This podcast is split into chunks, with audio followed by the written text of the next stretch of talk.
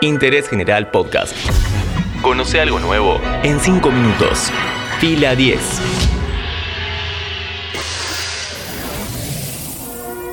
Bienvenidos y bienvenidas a un nuevo podcast original de interés general sobre cine y series. En el Festival de Sundance de 2021 se estrenó Judas and the Black Messiah, una película basada en la historia real de un informante del FBI que llegó a ser jefe de seguridad de los Panteras Negras y terminó traicionando a uno de sus líderes. Mi nombre es Matías Daneri y hoy repasamos el contexto de este largometraje, por qué es importante en este momento histórico y mucho más en 5 minutos.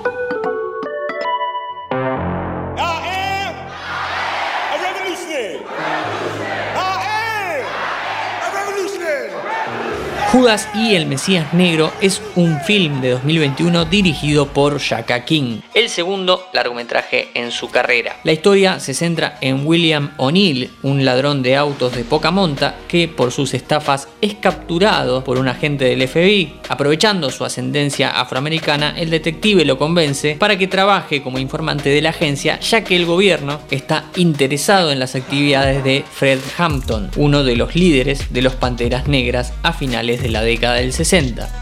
Vamos a prender la alerta spoilers desde temprano.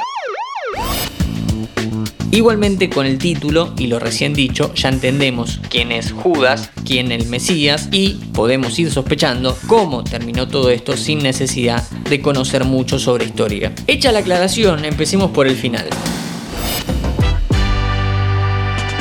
El 4 de diciembre de 1969, la policía de Chicago irrumpió en el departamento del líder de los Panteras Negras de Illinois y asesinó a Fred Hampton mientras dormía. La película retrata cómo se llegó a ese desenlace, el FBI amenazando a William O'Neill y la obsesión de esta institución por detener las actividades de los Panteras. Jacka King buscó contar esta historia desde el punto de vista de O'Neill. De hecho, en varios momentos recrea una entrevista posterior al asesinato que este Judas en 1987 para la docuserie Eyes on the Prize. A lo largo de la película, el arco narrativo del personaje va a ir desde que es interceptado por el FBI, pasando por cómo se vuelve chofer de Hampton, hasta ascender a jefe de seguridad de los Panteras. Detengámonos un segundo en el título. Es interesante el juego que propone King al denominar Judas a O'Neill porque el personaje nunca se llega a comprometer con la causa de los Panteras Negras como para considerarlo un traidor. Pero sí, los lazos estratégicos que va trazando para ascender dentro de la agrupación lentamente se convierten en una relación de hermandad. Acá aparece la traición, en el aspecto humano, no en el político o ideológico.